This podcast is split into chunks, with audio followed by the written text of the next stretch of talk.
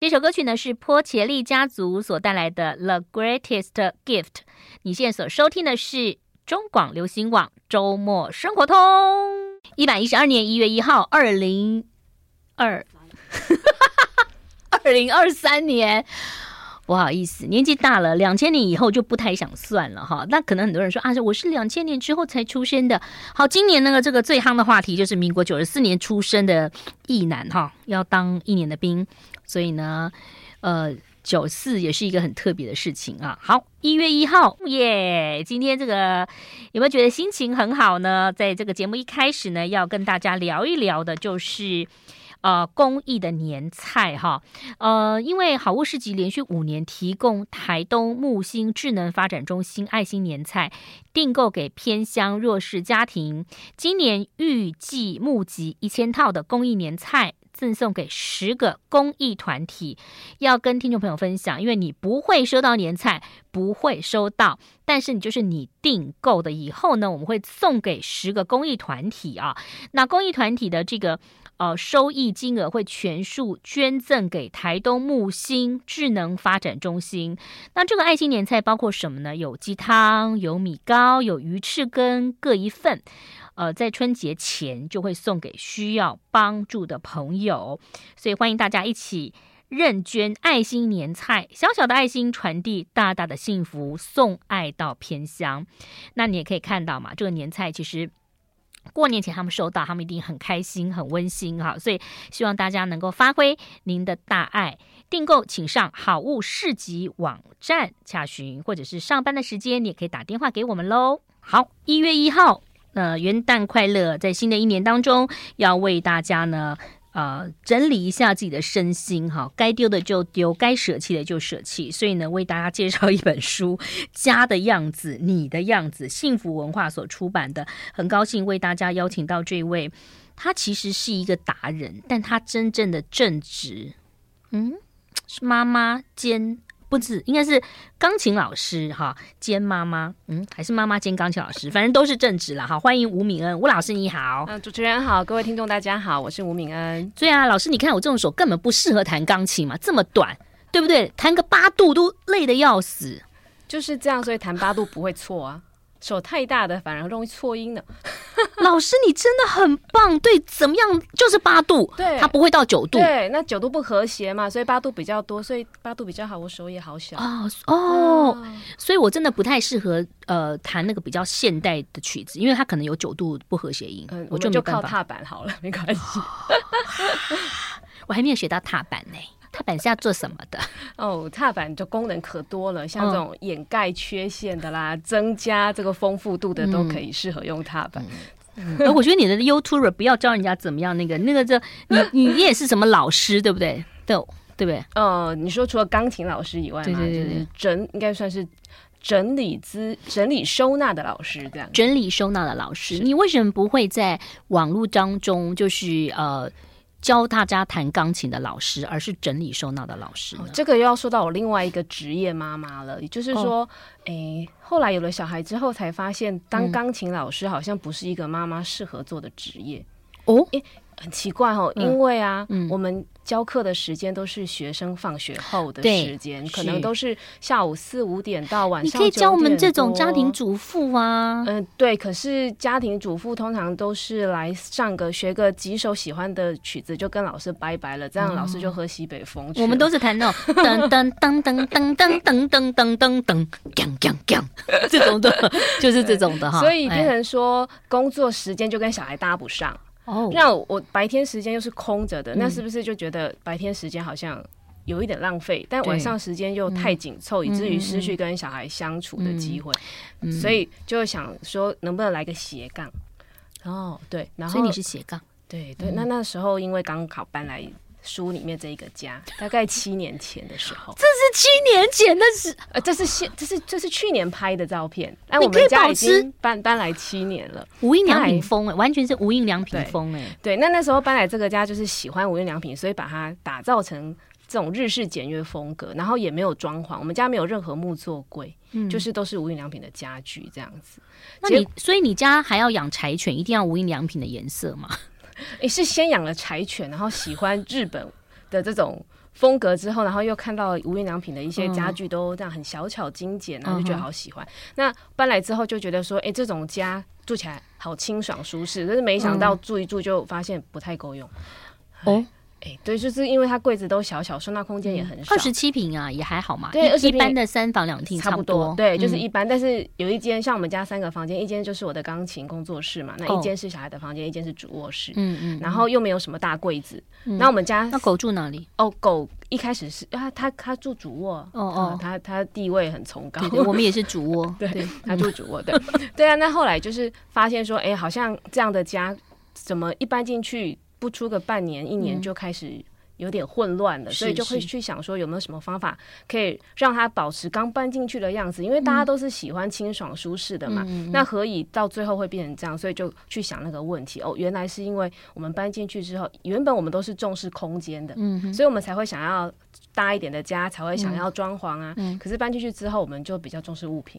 哦，你重视物品多过于空间，嗯、所以你就会想说，哦，来买个什么来用，来买个什么来摆。嗯、那嗯，但是问题是你物品多，空间就变少，因为他们是相斥的。哎、欸，你知道那个你你客厅不摆茶几，我也觉得非常的好，很好。但你你知道，因为我们家有两只狗，以前有两只马尔济斯，它我一定要买茶几，因为我摆了两个茶几，我那个茶几是有两个框框，就是有两个洞的，嗯、让他们在里面。对啊，他们在里头，他们在里头之外，他们又买了两个帐篷，在主卧的外头有两个。但最后他们还是喜欢睡睡主卧，嗯，对，他们有自己的枕头，然后他们还有自己的垫子，嗯，他们还有自己的推车，嗯，所以狡兔三窟的感觉，很多窟。然后本来买一个推的推车，后来觉得不行，我们又买了一个大的推车，有一根棍子可以接在脚踏车后面的，很贵，快一万块。那我先生说他不敢装，他怕人家笑他。就是他骑脚踏车，狗在，狗没有在遛的，狗在里面的，你知道吗？所以这个听起来杂物就好多。对，是是？就是我们原先以为的需求，或者我们想要的东西，为了想要做一件事情，然后可能去买了一些物品，后来就会发现其实没有要做那些事情，但是那个物品还会在那里，对对、嗯，它还是会在，所以就是家里会慢慢的住不下，嗯、然后越来越囤积的原因这样子。嗯、所以后来我就想了一些方法去做整理，然后就发现说，哎、原来整理它是有一套的逻辑，跟它的一些原则跟程序的。弹钢琴也是吗？就跟弹钢琴很像，所以我里面有一个章节写到节拍器。对，反正老师问你说，哎，我怎么弹？就节拍器，他、啊、怎么弹？我跟你讲，我只要节拍器打出来，我就不会弹钢琴。是，那这是很多小孩练琴或者是大家练琴的一种通病，嗯、因为有节拍器，它有一种制约。嗯、那这个制约它的限制，其实对你的基本功技巧是好的，因为它才不会让你说手指没力啊，忽快忽慢。嗯、但是一般人他只要有限制，他就觉得变困难了，嗯、所以他就不想做。好，整理东西也是这样子。我们先休息一下了，待会儿继续聊。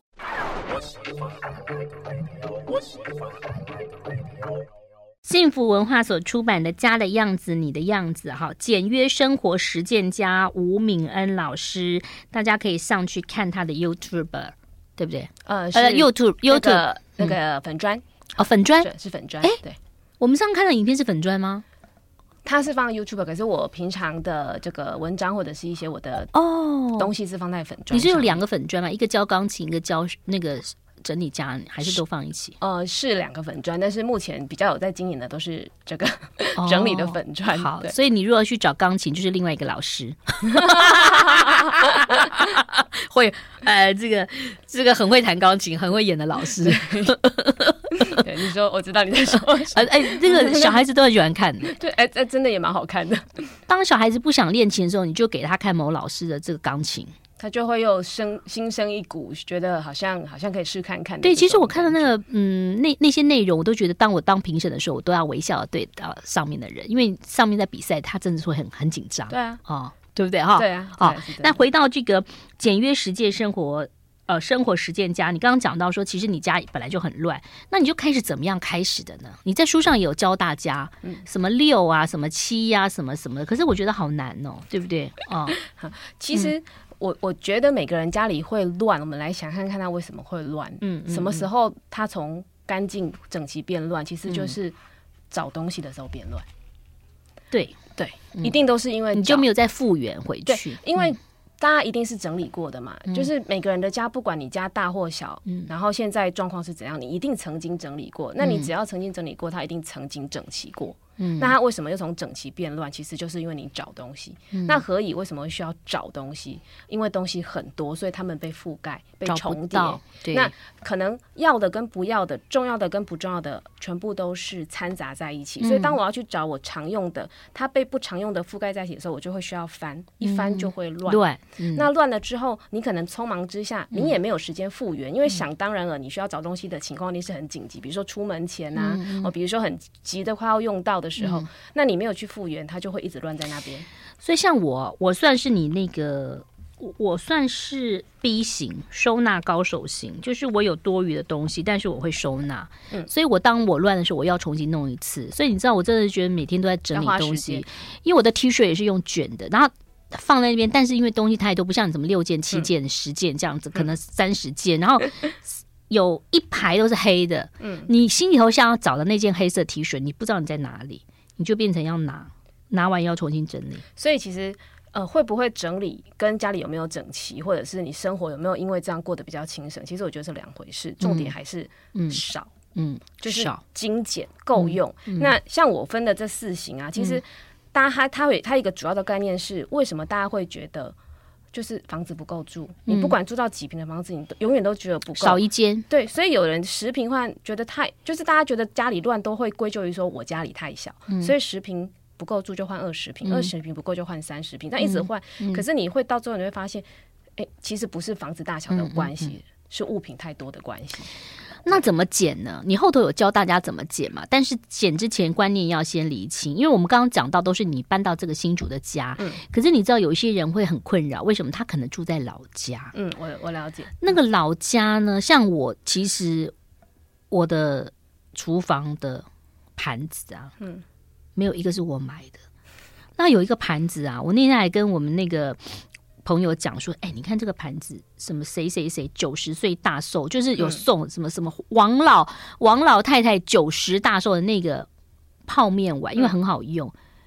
我记得那个碗，我小学就在了，它没有坏，但它真的跟我家风格不像，它就是那种瓷的，然后红色的那种雕的，很像故宫的东西。”那让你住在那种家里头有老人的，真的很难收纳，对不对？是怎么办？呃，我觉得这个是一个很大的问题。嗯，就是说他可能没有办法三言两语就，嗯，因为他每一个人家里的状况不一样。嗯，但我觉得，就是说我们每个人对于自己的物品。的掌控的这个程度，就是你要自己把自己物品的所有权抓回来到自己身上。嗯、自己房间起码是要弄干净一点，自己可以掌控的物品，自己带回家里的物品，你起码要好好的去面对它跟你的关系，嗯、就是它是不是你真的很喜欢的，嗯、是不是你真的很适合，是不是用得到的。嗯、那别人的物品，我觉得家里要有一个分区的概念，比如说像玄关、客厅啊、餐厅这些公共区域，嗯、它应该不要保留个人的物品。嗯，它就是公共的东西就好。我真的很讨厌，有时候到人家家或到那种亲家里头啊，那个四个椅子里头，四个椅子上全部挂满衣服。这个就是因为他们把家里的任何一个地方都当做是收纳的地方。对，但是椅子不是拿来收纳用的，是是，好，是拿来坐的。我们休息一下，我们待会儿就来谈谈哈，怎么收纳。马上回来。好。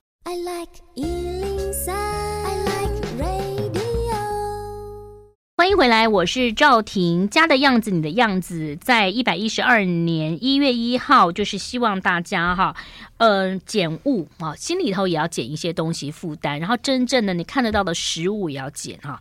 我们人生就是太多负担了。像之前呢，我就常常跟一些年轻人说，你如果想出国去，或者说你想创业，就去吧，因为你其实没有什么负担。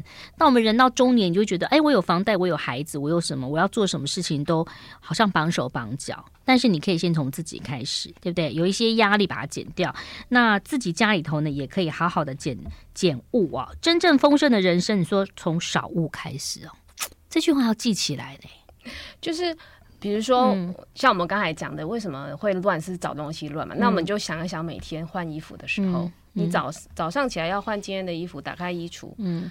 为什么会乱？因为不知道穿哪一件，永远少一件，太多了。就像你刚才说的，黑色 T 恤可能就有十来件，所以你还必须要一个一个找。诶，如果你只有两件、三件，你很容易就找到你要的。那想必那十来件最常穿的、最喜欢的，大概也是那两三件。那可是就是那两三件，你穿一穿，你会不会觉得哇，怎么就那就丢掉再买新的？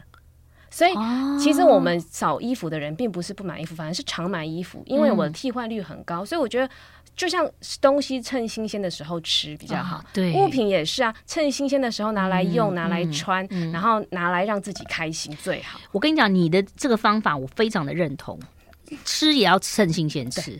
像我先生呢，吃那个，比如说有一次，就是我们还没结婚呢，去 Friday 吃东西，什么什么鲜虾面，嗯。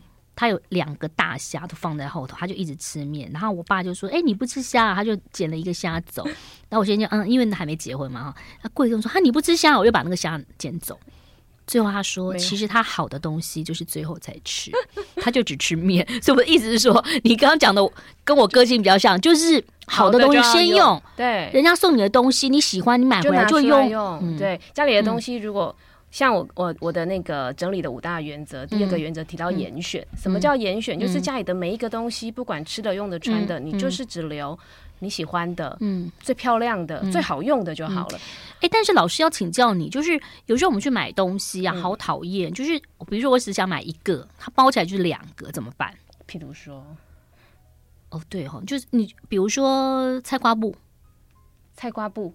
你意思是说，他一定要买两组的意思吗？那就看你家有没有地方可以放。像我家的，你你有收纳的地方，对不对？对，就像我们家的所有的东西，它都有固定的位置嘛。那它的位置一定有一个固定的大小。那比如说收菜瓜布的是一个抽屉，它可能最多就是放六块，那我最多就买六块。哦，就是这样的概念。这个就是第三个原则的定量。定量。对，就是为什么有些人整理完之后，他搞不好花大钱请整理师来家里整理喽？对，哎，整齐了一阵子又乱了，因为他有东西进来了。所以我又乱塞了。那如果东西进来有进来，可是也有出去，一进一出定量，那它就不会乱。其实我是哎，我是买一双鞋就丢一双鞋。对，那很好。所以你们家的鞋柜应该可以维持的，就是还很紧。对，我我们家鞋柜就很 OK 状况。对，那就是因为有一进一出。但你知道，有时候衣服就比较难。就是你刚我看你家衣柜真的是吓死我，那么少。但因为你知道，小孩子在成长的时候，我觉得我还可以撑。我应该再撑个两三年，我们家会越来越东西越来越少，因为小孩子他就不断的在成长。你而且我女儿就她都不长肉，她只长高，所以她现在还是要换新衣服。她她大班的衣服，她现在小六她都还可以穿，只是会露肚脐。她就说这样很好看，你知道现在小六露露肚脐很好看哦，就这样。对，那像我们家两个女儿嘛，然后又差四岁，所以其实我最常整理的就是他们的衣服，因为我们家最常乱的就是那个衣橱，因为你要放着后头四小四岁妹妹还可以穿，对，所以我也是用定量的概念，就是不管她剩下的衣服有多多，我就保留我觉得最适合小孩穿，然后他也喜欢，因为其实每个小孩他们有自己喜欢的这种材质或者是样子的衣服，就留他喜欢的，然后他可能会穿的，我就一年一箱。就一箱，一箱啊，对，然后其他多的我就送人，或者是赶快捐出去。那妹妹会不会说啊，妈妈，我衣服好少，同学都有什么什么什么？因为到她要穿的时候，可能那时候有更好看，或者是更适合她的，再买就好了，就是再买缺的就好了。哎，你讲了七个六，其实我们也可以。你可以是八个十啊，或者是 七个十五之类的。我可以八个三十啊，也可以，因为因为我我会那么少的原因，还有一部分就是我们全家人只有一个衣橱大小，因为我们家没有更衣室。为什么啊？哦，一来是我们家没有，那时候买的时候已经你老公是工程师吗？是是是，所以工程师的衣服就是少，他少嘛。那我，我老公是摄影师嘛，他外套就三十几，我知道他的牛仔裤比我还多。你知道有时嗯，你如果嫁到一个衣服比你多的。男生，嗯、而且他又不是走目前，你会觉得很苦恼。会哦，可能就会需要充分的沟通。那我们家因为房间都不大，然后主卧已经给狗狗住了，所以就 主卧给狗狗住，就是有一区是狗狗嘛，所以就不想再放一个大衣橱。你再放一个大衣橱，连走路都要闪边才能走。哦、你喜欢空间，对，留白，留白的艺术。我觉得空。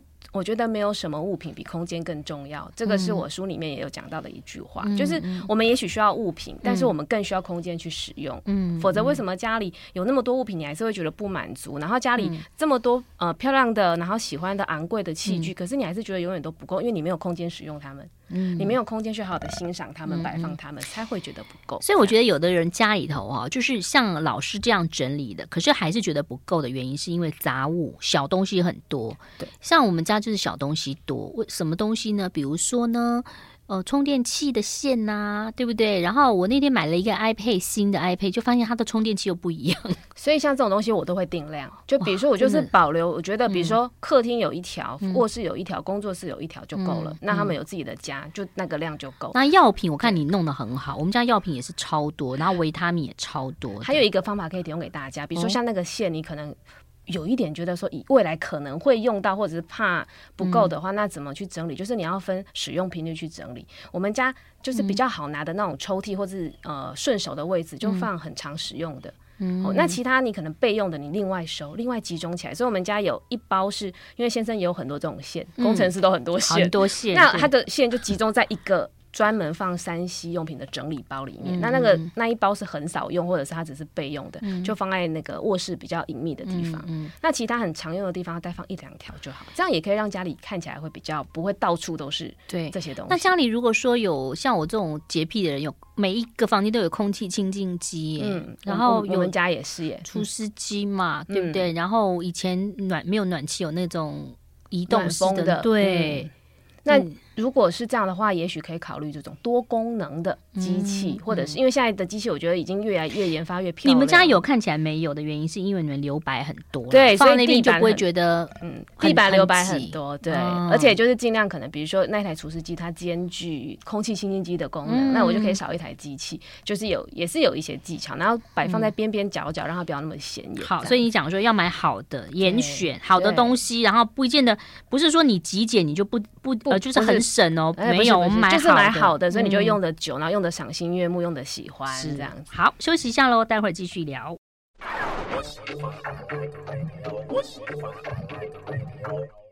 好，今天呢，要为大家介绍幸福文化所出版的《家的样子，你的样子》啊。其实有时候看到人家家什么样，你就知道这个人大概怎么样，对不对？或者你交男朋友啊，或者你到你那女女生好漂亮，到她女朋友家的房间一看就，就哦，怎么原来是这样哈？那其实今天邀请到作者吴敏恩老师是钢琴老师，但是他是收纳好简约生活的实践家。呃，这里头你有讲到了，就是二十一天的实作单元，好。二十一天呢、欸？嗯，我来介绍一下，这个是我梳理的第三个单元，嗯、就是除了刚才前面讲的五大原则——留白、严选、定量、藏拙，跟这个净空以外，嗯、我最后有一个二十一天。那为什么是二十一天？因为我们有一个数据说，二十一天可以养成一个习惯。哦，是哦，哦，对，那当然这个要持续，哦、所以其实整理，我觉得二十一天绝对不可能达标啦，嗯、因为罗马不是一天造成，所以混乱大概也不会是一天造成，嗯、那也不可能一天就收复，那、嗯、只是说这二十一天它大概是一个我们一般人还能够接受的时程，不会太久，嗯、但也不会太短。嗯，那二十一天我怎么分呢？我分成四周，嗯，对，那每一周呢做五天，那你周末还可以喘口气休息，或者是补一下。嗯、那第一周是玄关客厅这个门面，嗯、先拍个照，呃，做笔记，对，就是你先。呃，做一个整理前的准备，你先帮家里的各个空间先拍个照，然后大家看一下现在的样子，嗯、然后想一下，哎、欸，那他跟我理想间的家差距多大？嗯，哦，那。也许我们就可以有一个理想的蓝图先出现。呃，我觉得这个玄关，我希望将来我一打开大门，地上是没有鞋子的，等等等这样。呃，我希望我坐在客厅可以看到窗外的风景，不要有杂物挡住这个窗户的动线等。就你先一个蓝图，再来你可能要有一些心理准备，就是你在整理的时候，以往为什么会整理不来？因为你可能就是把东西弄整齐之后。柜子就关起来，可是东西一样多，嗯、所以我下次再打开再拿，先丢，它又乱了、嗯。那所以我们要先有一个设想说，家里虽然这些东西能用，但是它就好像是你的员工，你就想要老板一样、嗯。我不可能每一种员工我都要留下，有一些占着位置又不做事的员工，我留下来他干什么呢？哦，那有些是靠老陈啊，他靠靠关系进来的老陈，更是他该早该退休了。老板看到他会开心啊，那就可以留着，可以留着。我刚才讲了嘛，喜欢的、美丽的、有用的，对。所以如果他既对你而他有用处，可是他对你家没有用处，嗯、你可能已经很多类似的，或者是跟你的习惯不符，所、嗯、以他可能就不是你的风格，你就不喜欢他。但、嗯、你看到他根本就是还有点这种是，就是会翻白眼的这种东西，嗯、那那大概我们就需要把他淘汰。嗯、他就是占着位置不做事，然后又让你徒增烦恼的员工。我要插个话，就请大家的整理的时候，真的千万不要先整理照相本。真的不行，真的很可怕，真的很可怕。当你在整理照相本的时候，你就会把时间都用光，就做人说啊，那个怎么会？这个我那时候哎。进入回忆当中。所以第一周是玄关客厅，就是一个门面，嗯、就是它是一个好的开始。我整理之后一定有改善，所以我有改善又是全家人都看得到的，那全家人就会觉得说，哎、欸，整理是一件不错的事情，可能可会可以也一起动起来。然后第二周会走到厨房，嗯、为什么是厨房呢？因为厨房其实很单纯，它就是只有厨房的东西。嗯、我们可能在客厅还会有小孩的东西啊，自己的衣服什么的，嗯、可是厨房不会，我们不会在厨房看到棉被，嗯、或者是在厨房看到牙刷，所以它是只有。厨房的物品很单纯，再来它可能是你自己就可以决定去留的物品。嗯、假设这个厨房是呃你自己在使用，嗯、那你就可以决定他们所有物品的去留，嗯、那你就可以比较做呃你想要的筛选。就妈妈啦，妈妈对妈妈妈妈对对对。厨房我不要整理，对，叫我先整理就好。那厨房还有一个很好的练习就是收纳跟分类的练习，哦、因为它类别很多。它虽然小小一个，它类别很多。嗯、你可能光吃的就有干货啊，然后调味料啊，还有冰箱里面的就好多种类别。哦、那你可以用。用厨房来呃练习我们的收纳脑，因为很多人他其实电呃整理是卡在就是不会分类这件事情。对，对我家是我最会分类的。对对对对，所以第二周是第二，啊、第三周第三周是衣物跟卧室。哦，这好可怕，这我要两周。也没关系。对，所以然后第四周就是你说的最难的地方，就是一些呃书籍啦、文件啊、照相本来、纪念品。放在最后，因为你可能已经有前面几周的练习，你对于筛选物品或者是分类比较有概念，再去做那个最难最琐碎的。还有一个就是我那个我自己的建议啦，就是我有几个朋友很喜欢很会丢东西的，我通常整理东西的时候，我都请他来我们家，因为有时候我在找衣服的时候，就拿个大的黑色塑胶袋，然后我看这个地方就丢丢丢丢。其实有时候你根本就不想啊，这件我我我我觉得我还可以穿，然后就去试穿，啊，怎么拉不上了？我觉得我如果再瘦两公斤可以穿，那然后我朋友就说丢，丢两？对，就丢。瘦两公斤的时候再买新衣。对，哎，不错哦，哈。所以这四周这样就就看起来就不错了，四周大概就有一个改善啊。如果你不满意，就再走一轮。但我觉得你你你那个收纳的那些盒子也还不错哎，塑胶的那些盒子，或者是你还有用纸盒嘛？如果环保一点的话，有一些纸盒可以，但你要看一下那个材质要好，否则会有虫子啊。对对。所以像一个小朋友的一一些常备的药啦、退烧药啦什么的，其实这个。都可以把它收的好好的，什么红药水啊，什么什么，就全部把它弄好。对，这就是我整理原则的藏拙。藏拙不是说东西藏起来，是说把一些很有生活感的丑丑的东西，我们用比较美观、符合自己风格的收纳盒，让它关在里面，你外表看起来清爽。所以小孩的玩具也都是白色收纳箱。所以我们家全部的柜子都是收起来的。对，这样子就可以藏拙。对，但是真的不能开。客人来说：“哎哇，这柜子很看有没有广告？一开开，砰，全部都掉下来。”我们家以前也是这样。哎，但是棉被。我觉得像我们家，我觉得最恐怖就是棉被，因为我很喜欢棉被。对，那就是讲到第三周一，因为其实我们一卧室里面的东西其实很单纯，就是寝具、衣服跟个人物品，它其实就是这样。可是寝具就很麻烦。可是我跟你讲，我一定要四个枕头，三个枕头，四个枕头。可是我现在只要一个枕头。嗯。就是我的，然后我的有小枕头，有大枕头，旁边的枕头，然后，然后我的棉被有夏天的棉被，冬天的棉被，中间还有一个就是过季的，对，就是 度过那个季节的棉被。那他们总数量会多少呢？嗯、就是说冬被也有好几件吗？还是就一一件？就是几个人就几件呐，那倒是还好，还可以哈。对，因为它就是你一定要必备的嘛。我觉得必备的东西，我们就不需要一定要把它减量到没有。但是，如果比如说像客人用的棉被，我觉得那就可以考虑是不是有需要。好，其实也很少客人住在家里头，对，不要弄什么弄个客房，然后说什么东西啊，除非有长辈要来住哈。好，介绍这本书喽，家的样子，你的样子。我们先休息一下，待会儿来谈谈新的一年当中，你是不是准备好了要这样做呢？马上回来。I like 103, I like radio。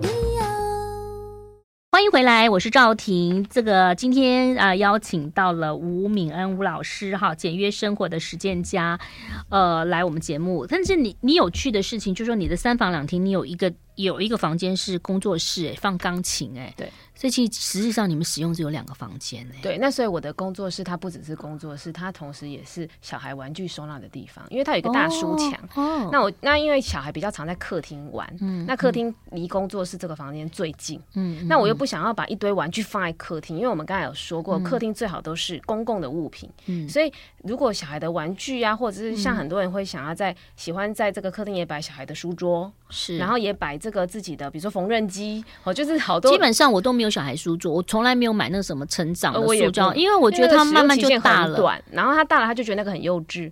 那，因为幼稚园的时候其实也 真的没有什么需要了。低年级也不需要，像我家小孩现在老二嘛，他就其其实他回家之前功功课大概就写完了，嗯，所以他在家里其实很少用到书桌。不过我女儿阿公阿妈家是有那种小桌子，就是你知道小时候那种矮矮的桌子很可爱哈。那那你刚刚讲到就是收纳的问题，可是有些东西我们家要漂亮，因为你是极简嘛，有些人不。不见得是要极简，他除了收纳之外，我的 XO 要摆出来啊，哦、我的那个咖啡杯要摆出来啊，嗯、对不对？那个就要展示啊，所以他就更需要空间哦，就是。一般人都会以为说少物不可能在我们家出现，可是我们不是要少，我们是要减少。嗯，少跟减少是不同的哦。嗯，比如说，如果少就是它有一个限制，一定要少到很极限。可是我们不是要极限的少，我们是要请你减少，因为你现在一定是太多。嗯，对，所以请你去检视，让你减少。你只要一减少，你就会觉得空间多出来。你只要空间多出来，你要摆什么，你要放什么，是不是它就有一个展示的感觉？哎，老师，其实你是演奏。你是音乐研究所嘛，所以你们常弹钢琴，对不对？是，所以你一定很多礼服啊。你以前表演或毕业的时候也都会有这些啊。我就只有一件礼服。结婚也穿这件吗？没有，结婚用租的，租完之后就拜拜了。哦、然后那一件礼服我到现在还留着。嗯，对，那我三不五时会拿出来穿，看自己穿不穿得下。然后呃，之前会帮学生定期每年都会开发表会。嗯，那那时候我就会买这种长洋装当礼服。嗯，那那个长洋装我就是因为它可能就是穿个一两次之后，我就会再把它捐出去，或者是送我学生。哦，这样子啊，对所以你不会留下来啊？我不会留下，我只留那一件，就是我年轻时候学生时候对我而言有毕有纪念价值的毕业音乐会的礼服，然后是我存钱去买的，而且我到现在还是觉得它非常的漂亮。而且你到现在还穿得下？哎、欸，就是稍微要缩一下肚子。我结婚的已经穿不下了，穿起来不好看了，所以不会穿它上台。但是它就是一个我的呃，对我自己人生的一个历程的一个纪念、嗯。所以你还是有一些留下回忆嘛？因为我看你什么 CD 就可以丢掉，不要了，什么东西都丢。而且你那个童书，小朋友的童书有两百本。你还可以收进去，可以啊，可以，可以的。其实，其实我觉得我们家并不是没有东西，只是它都会有一个自己的位置，而且它不会无限制的变多。我觉得这个才是重点。嗯、所以两当有第两百零一本童书的时候，你就会丢一本。呃，如果我觉得他需需要留下，我就会再帮他找他的家。哦，对。那如果我觉得其实里面已经有他们不看了，我就会把呃旧的书呃送走，然后迎一些新的书进来。嗯、就是我们物品它都会有一个。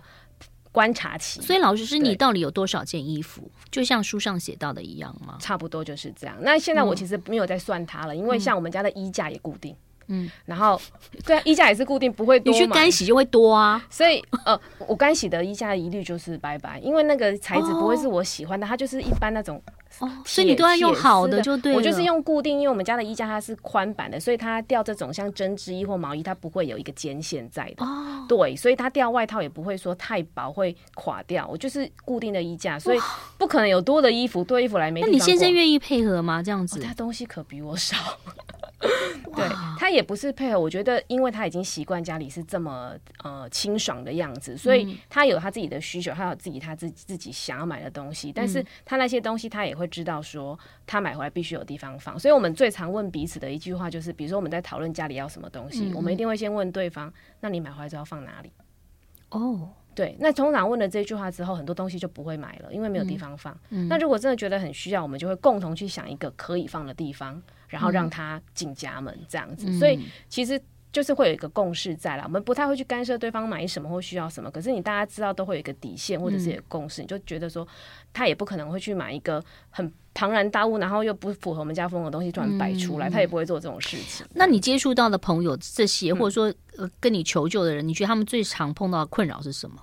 我觉得看是什么样年龄层或职业，嗯，就是很多人他如果是妈妈的话，嗯，她最常碰到的困扰就是小孩的东西，嗯，对，然后再来就是因为她觉得小孩。现在的成长阶段需要这些，他无法取舍。对对，那如果是有特殊工作性质，他可能就会他工作领域的物品，他无法去做筛选跟舍弃。嗯、那如果是老人家，就是有舍不得的问题。嗯，嗯对，因为老人家通常都会觉得丢东西很浪费。那跟针对不同的人，就要有不同的方式去引导他，或者是去给他一个方法。这样。所以其实很多人都在讲说，五十岁开始你就要慢慢去舍弃一些东西啊。嗯，你看现在有很多，我我我周围就是有看到有一些比较年长的老人，他。自己住或独居，他真的，一走了，他一屋子的东西，小孩子很多连整理都不整理，就叫人家收走。所以为什么房间才有很多说，哎，收老酒、收老化？对，就他根本就是小孩子看都不敢、不想看，他可能只会留一件妈妈的衣服。应该说，你觉得是宝贝的东西，有可能在别人眼里是垃圾。嗯，所以你喜欢的你就马上拿出来用，你喜欢的你就马上拿马上拿出来摆。嗯，你觉得你不喜欢的，你觉得跟你而言无意义的，你就把它送出门，嗯、避免它占用你们家空间又不贡献，然后最后还留下来成为大家的烦恼。嗯，我觉得这个是很重要的。那你搬家七年了，对不对？就是你之前呢？七年之前你的房子有这么干净吗？七年之前我们住在很小的套房里面嘛，嗯、所以它上下加起来不到十平，我还在里面教钢琴，还养柴犬。哇！而且我那时候学生还很多，就是每天就是五六个、六七个会一个一个上来，嗯、所以那个时候虽然东西没有整理的这么精简漂亮，而且家具都是房东的，都丑丑的，嗯、但是呢，就是有一个概念，就是我觉得那时候我就有定量的概念，嗯、跟藏着，就是我东西起码会藏起来，不要打开柜子就好了。对对，对，然后我会定量，就是如果超过觉得这个地方塞不下，我就会做整理。所以那时候就有这样子的概念。嗯、那但是到了新家之后，才有更多就是整理的一些逻辑啊，跟这个选物的一些标准慢慢的出现。好，真的太好！在新的一年当中，要告诉大家怎么样让自己的家变成一个很漂亮、很干净啦。就说应该是很干净，或者说自己的符合自己的需求哈，就是定量藏拙，这是非常非常重要的。嗯，对，好，嗯，在这个新的一年，祝福大家能够心想事成喽。好，好，如果你真的是不知道怎么做的话，你就看看老师的书，二十一天你就慢慢做哈。那如果这个二十一天没有做完，就第二个二十一天 哈。希望每个人在新的一年，就是把一些不好的东西都可以把它舍弃掉，迎接新的未来。谢谢大家，谢谢老师，谢谢，谢谢，拜拜。